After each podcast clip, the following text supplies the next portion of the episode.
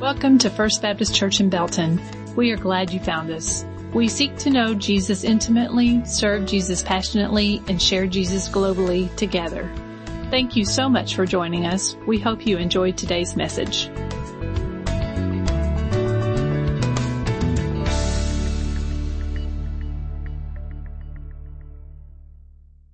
Thank you, Larry Reeves. You blessed our hearts by the singing of that great hymn. Thank you. Thank you so much. It is good to see you. I add my voice of welcome again to uh, Logan's and uh, welcome each of you to this service. I'll ask you, if you would please open your Bibles to Deuteronomy chapter 10. Deuteronomy chapter 10. We're going to read several verses this morning, but if you will open your Bibles there, you will be at the right place for the first verses. We started a series two weeks ago entitled, What in the World is Happening Here? And the here does not mean this building or this church, but it means our culture. We have, uh, I have shared lots of information, perhaps uh, too many statistics, I don't know, but I hope it's been helpful. My desire is that you will pray on the basis of what the Holy Spirit tells you from each message, that you will then act as the Holy Spirit leads you to act.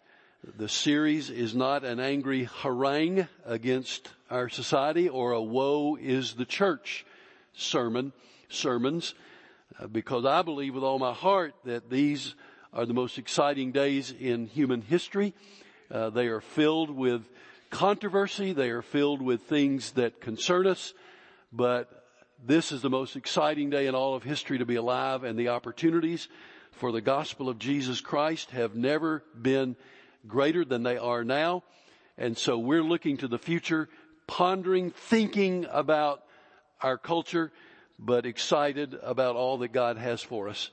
Now, just by way of brief reminder, on week one, we laid the foundation for the entire series. And I said Christ and the gospel are offensive. They are for three reasons resulting in two consequences. The Christ and the gospel are offensive. First of all, because the Bible says God created. In the beginning, God created the heavens and the earth. And because He is creator and ruler over all, He has the authority to tell us what to do. The second reason that Christ and the gospel are offensive is that man is a sinner. The Bible says all have sinned and come short of the glory of God and you and I are part of the all and we know that. Man is a sinner and there is a price to be paid for our sin but thanks be to God, Jesus paid that price on the cross by dying there for us that we might have our sins forgiven and have the gift of eternal life. But in our culture today, to say that man is a sinner is offensive. And the third thing that is offensive is there is only one way to God, and that is by Jesus. Jesus himself said, I am the way, the truth, and the life. No one comes to the Father except through me. Jesus is exclusive. There are not many ways to God. There is only one way to God. And to many in our culture today, that is offensive. Now, that has resulted in two consequences. The first consequence is we can stand or we can crumble. That's our choice. We can stand on the Word of God or we can crumble in the face of voices that perhaps even shout at us. And second consequence is is this world falling apart or is everything falling into place? Many times people will say, Pastor, the world's falling apart. Well, not really. Everything's falling into place. Just as the scripture said it would for the return of Jesus Christ. Then last week we talked about the disappearance of the innocents. And that is we dealt with the issue of abortion. The key to abortion is one simple question that you must answer for yourself. When does life begin? The answer to that question will dictate your feelings about abortion. And the Bible teaches that life begins at conception. Now, the child is a marvel of God's creativity as we had an opportunity to see last week. And we know that God is Redeemer. He forgives entirely. He heals deeply. He restores relationships. And we believe in the value of one, the value of every person from conception to death. So we ask ourselves in light of our culture, what should we do? And we concluded, let's pray. We stand on scripture lovingly, graciously, kindly, but clearly. We should vote pro-life because we live in a society where we can do that. There are many countries in the world today where they can't do that, but we can. We should support organizations like the Hope Pregnancy Center, and we should show compassion for pregnant, young pregnant mothers who are trying to decide, should I carry this baby to term or should I abort? And we should come alongside of them and say, let us help you. And that is not rhetoric. That means we mean what we say if you carry this baby, we will help in every way possible, spiritually and physically, tangibly. And we mean that and we will do it. Let's develop a culture of life in First Baptist Church, Belton. I believe we've already done that. Let's continue to do it and accelerate it. Now today, right religion in our culture, the least of these. Listen to this, uh, these words of Jesus in Matthew chapter 25. Truly I tell you, whatever you did for one of the least of these brothers and sisters of mine, you did for me. And then later in the text it says, truly I tell you, whatever you did not do for one of the least of these, you did not do for me. The least of these, the poor, children, widows, orphans and others. And so we're going to think about that today. I want to commend you. You're an extraordinary, amazing church. I never cease to be amazed at all you do in uh, helping the least of these in our immediate culture. I see you serving at the Helping Hands Food Pantry. I see you serving at the Body of Christ Community Clinic. I see you serving in Family Promise that ministers to the homeless. And there are many, many other ways that I see you ministering in this community to the least of these. You are extraordinary. You are remarkable. And I'm very proud of you. I am proud to say to people in our community, I am the pastor of First Baptist Church Belton. And what I mean by that is not a building or a location, but what I mean by that is people. I view you as extraordinary people and thank you for all that you do. Now these verses and today, unlike we normally do, we're just going to stay seated. You stood for the responsive reading. Here are the passages of scripture. The first is Deuteronomy 10 verses 17 and 18. For the Lord your God is God of gods and Lord of lords, the great God, mighty and awesome, who shows no partiality and accepts no bribes. He defends the cause of the fatherless and the widow and loves the foreigner residing among you, giving them food and clothing. Psalm 68, 5. A father to the fatherless, a defender of widows is God in his holy dwelling. Exodus chapter 22 verse 22. Do not take advantage of the widow or the fatherless. And I'm not going to take time to read the rest of that passage. I hope you will do that later. But God lets us know how seriously He takes it when someone takes advantage of the widow or the fatherless because He uses words like, I will be aroused in my anger and I will kill you with the sword. Okay. I think I get it. And so Isaiah chapter 1 and verse 17. Learn to do right, seek justice, defend the oppressed, take up the cause of the fatherless, plead the case of the widow. And then lastly, for the moment, James 1:27, religion that God our Father accepts as pure and faultless is this, to look after orphans and widows in their distress and to keep oneself from being polluted by the world. I want to zero in on that verse with the others setting the background for us. James is plain spoken. We just did a series in James and I think we would all agree James is plain spoken. It is not difficult to understand what James is saying. And it is amazing that of all that God could have said about real religion, of all that God could have said about real religion, He points all of us to orphans and widows and tells us to give attention to them and to not be polluted by the world. Now don't look at that. It would be a misinterpretation of scripture if you look at that as three things. Okay, we'll, we'll minister to the orphans, we'll minister to the widows, and we'll try to be unpolluted by the world. They're all one. You can't separate them. They're all one. They're all tied together.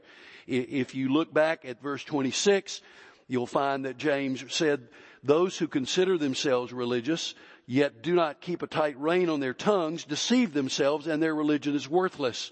And then he tells us what real religion is. And then in verses one through four, he issues a warning about what he means by being polluted by the world, being polluted by the standards of the world. Because verses one and one through four talk about showing favoritism to those who can help you rather than treating everyone equally and giving special attention to orphans and widows. So we give attention and we are amazed of all that God could have said about real religion. He points us to caring for orphans and widows. What would you have said if you were writing the text? I doubt there's one in a hundred who would have said anything about taking care of the orphans and widows. I, honest confession, I wouldn't have. If I'm writing the text, I would have thought about all other kinds of things for real religion. But God says real religion is looking after the orphans and widows in their distress and to keep oneself from being polluted by the world. So here's what I want us to get our arms around this morning. Three things. And the first is this. Look after the most vulnerable. Look after the most vulnerable. True religion is to be family for those who have no family. True religion is to be family for those who have no family. In the world today, there are over 140 million orphans. I, I can't even begin to get my arms around that, in my mind around it. 140 million orphans. And, and I'm not responsible for all of them, and neither are you, but I am responsible for some of them, and so are we. There are today 258 million widows in our world. Some of them well off, mostly in Western cultures, but most of them not well off. Most of them very poor. In the United States of America, vulnerable children are not always orphans in the sense that both parents are deceased or the parents have abandoned the children. But in most cases, the child or the children have been removed from the home, from the parent or parents for the protection of the child or children and they are entered into the foster care system and ultimately some of them can be adopted, but certainly not all of them. In foster care in the United States, as of this moment, there are 442,995 children in foster care. Now I want you to try to get your mind around that figure. So, um, it, whether, whether you are an Aggie or not, you are well aware of Kyle Field. Huge stadium, seats 102,733. So that means that all of the children in foster care in the United States of America could fill up Kyle Field 4.3 times. That's staggering. Every seat would be filled, not Baptist style where we spread out in our pews, but Aggie style where there every seat is filled. In the state of Texas, there are currently 31,855 children in the foster care system. Our beautiful Crusader Stadium seats 7,671 in seats. Now that doesn't count the berms on the two ends where you could sit, but it counts the real seats, 7,671. You could fill up that stadium 4.2 times with all of the children in Texas who are in foster care. And in Bell County, there are 903 children in foster care. That means if those children were here this morning, they would almost fill up this room. Bell Countyans alone. The children available for adoption in America, currently 110,000 with 3,533 of those being in Texas and 64 of them being in our county. Foster care ends at the age of 18 in almost every state in the union, though some states are carefully looking at that. 25% of the children in foster care are over the age of 14. 17,000 of those children age out yearly, meaning they reach 18 and they're out of the foster care system. 20% of those are immediately homeless.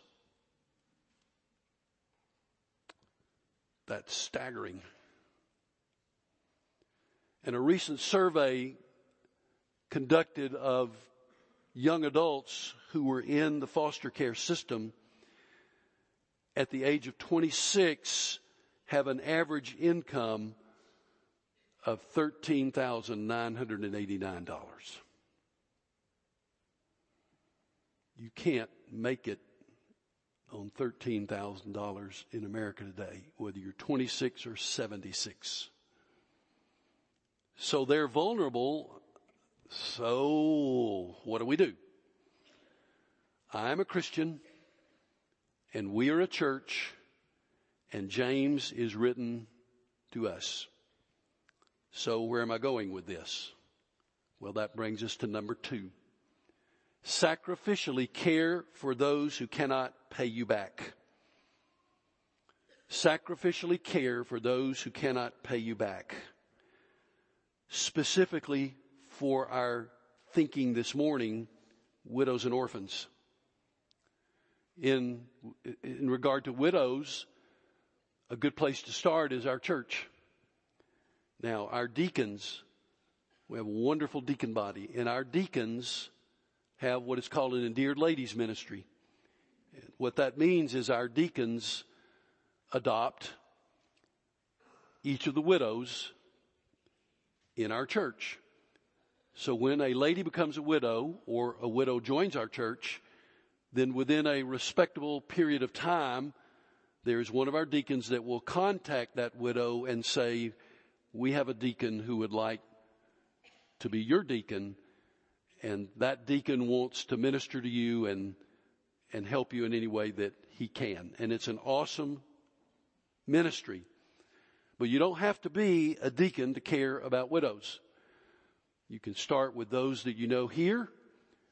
You can start in your neighborhood and also be aware that in many of our mission efforts around the world, particularly Moldova, part of our ministry is devoted to widows because it's pretty rugged in many places for widows today.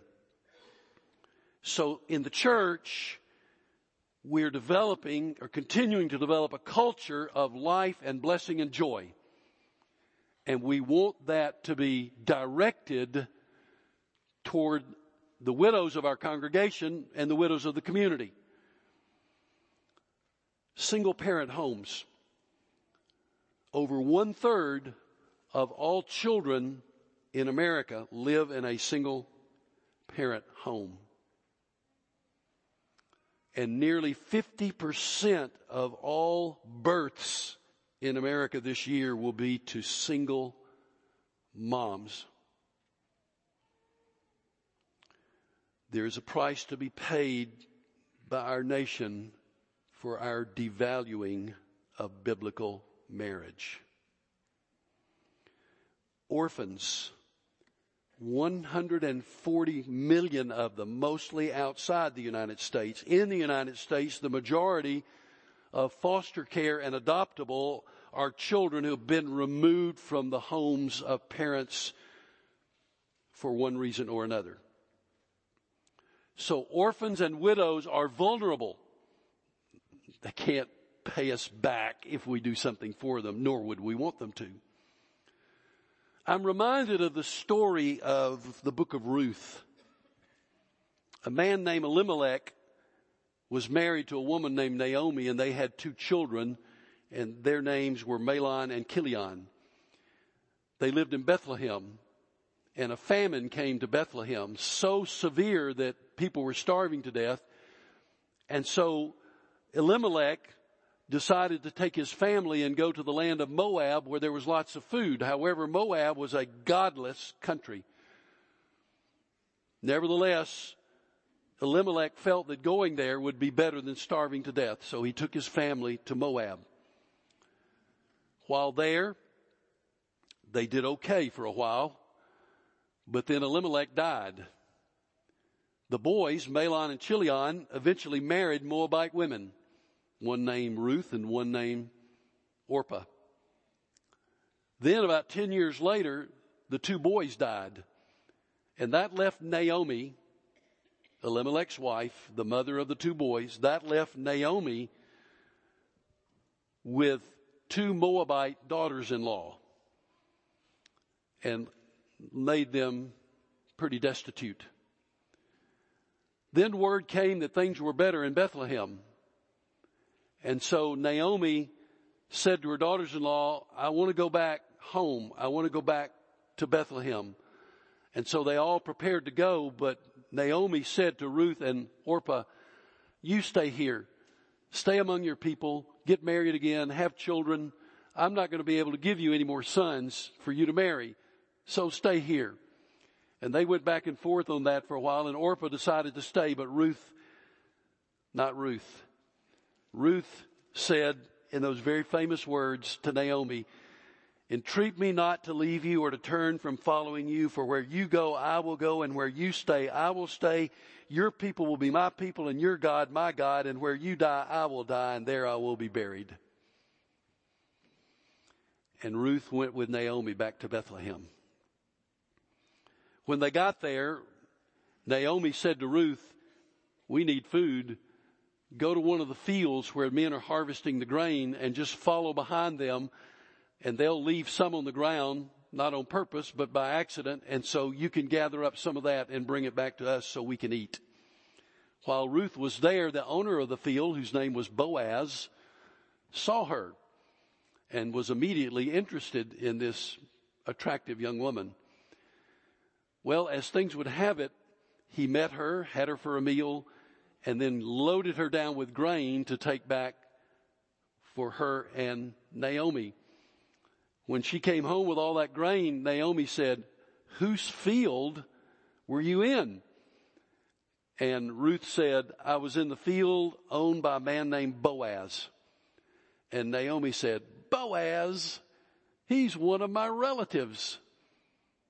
He's our kinsman redeemer. He will help us. He will take care of us.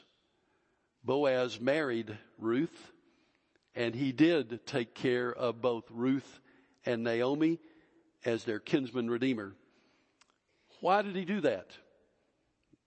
Because he knew he should, because he knew he could, because he knew he must.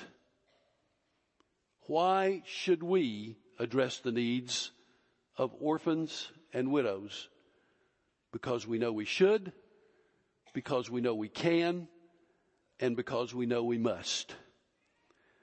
Not all of you should be foster parents or adoptive parents, but perhaps some of you should. And all of us can help minister to those who are foster parents and adoptive parents. For instance, you know a couple in our church, foster parents. Sometimes they need a break. You can take the required training to be a babysitter. And you may say, well, I don't need training to be a babysitter. Well, legally, the foster care system, you do. But it's easy and simple. You could take the very brief training to be a babysitter and then offer to babysit so that couple can get away and go out and have a night to themselves. Or you can kind of act as substitute grandparents if this couple doesn't have parents in the community. And that's more often the case these days than not. Or you can take a meal, or you can have them over for dinner, or take them out for dinner, and you certainly can pray for them and let them know. I want you to know that I am praying for you. And if there's specific requests, let me know. That's just part of our developing among us a culture of life and support. And one of the targets of that life and support can be those who consider adoption and those who participate in foster care. And we can help the widows of our congregation and our community who are in need. So the simple question is, if we don't, who will? If we don't, who will? Sometimes the, the answer is, I thought the government did that. No. Not like you might think that they do. And our responsibility is to minister to the needs of the orphans and the widows. Tracy O'Bannon is on our staff. What a great lady and family. She is our minister for special needs and foster care adoption. She is a walking encyclopedia of information and encouragement. I would encourage you to talk to her if you are interested in foster care or adoption. And by the way, it is expensive to adopt and we have a fund in our church to help families who are considering adoption and that fund has grown to be a very significant amount of money and we don't want it just sitting in the bank collecting interest. There's an application procedure we encourage you to look into that if you are considering adoption or foster care. Having said all that, the question then is finally, what then? What, what then do we do? Well, first of all, pray. As a church, will you add that to your prayer list? Will you pray for the, the orphans, the children, and the widows? And the Holy Spirit then, and I am a firm believer in this, is why I always say, pray about something, pray about something, then do what the Holy Spirit tells you. The Holy Spirit will direct your level of involvement. He will. The key part for you and for me is when He directs, then to obey and not try to push it aside. Pray and then secondly, do what God enables you to do. Do what God enables you to do. For instance, you know a widow in our congregation. Intentionally get to know her better. Intentionally get to know her. Invite her to a meal at your house or include her in an occasional family outing. Listen to her story. She no doubt has a story to tell, so listen to it and then anticipate a blessing because when you minister, the greater blessing will not be the widow's, it'll be yours. Happens every time. And then for those who would consider foster care adoption, pray, investigate, support others, and enter the process yourself. We have a lot of families in our church. You may not be aware of it. I mean, often folks have no idea, but we have a lot of parents in the, who are helping, who are foster parents. And then we have a lot of adopted kids in our church and a lot of parents who are considering adoption. They're in the process. Is it easy? No. It can be frustrating. It can be long. It can be heartbreaking. But in the end, it will be worth it because you're doing what God tells you to do. Now, here's an announcement. Three weeks from today, on Sunday, September 8th at 1215, right after the second service in room 255, I don't expect you to remember all that. It'll be publicized heavily in the next three weeks. We're going to have an informational meeting for foster care and adoption for folks to investigate. And that'd be for anybody. You may be 75 years old and you'd say, well, I can't be a foster parent or I can't adopt. That's true. But there are things, in fact, I specifically said, Tracy, should people like that come to the meeting? And she said, absolutely. There's lots of information. So it will be Sunday, September 8th at 1215. So for you in this service, come to this service, go to Sunday school, go get a bite to eat and come back. Second service folks may have to go hungry, but no, you come back, all right? At 1215 in room 255. Now let me tie all this together. See, this is a little bit different sermon than last week, isn't it? Uh, maybe last week your stomach was in a knot. Mine was. this one's different. We're going to cover a whole lot of different subjects over these next few weeks. But let's tie all this together. Let's continue to develop here a culture of life and blessing. Life and blessing. Why? Because we should, because we can, and because we must for the glory of God. Let's bow together. Father, I don't know what you want every person in this room to do as a result of hearing this message today, but I pray that every person in this room will ask for the Holy Spirit to guide.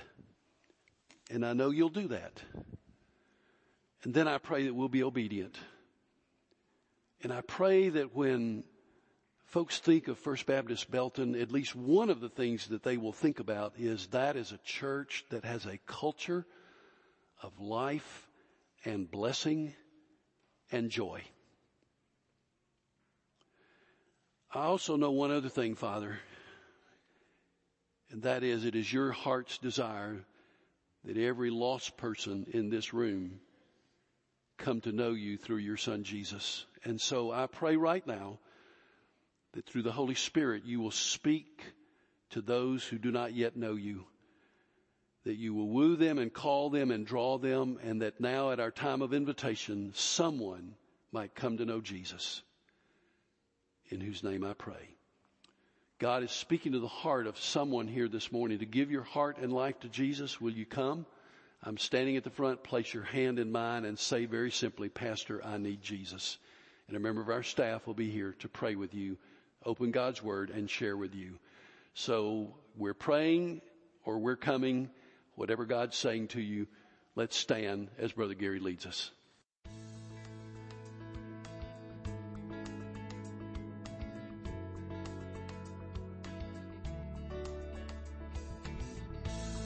If you would like more information, visit our church website at www.fbcbelton.org or call our church office at 254-939-0705. We are located at 506 North Main Street in Belton, Texas. We hope to see you soon.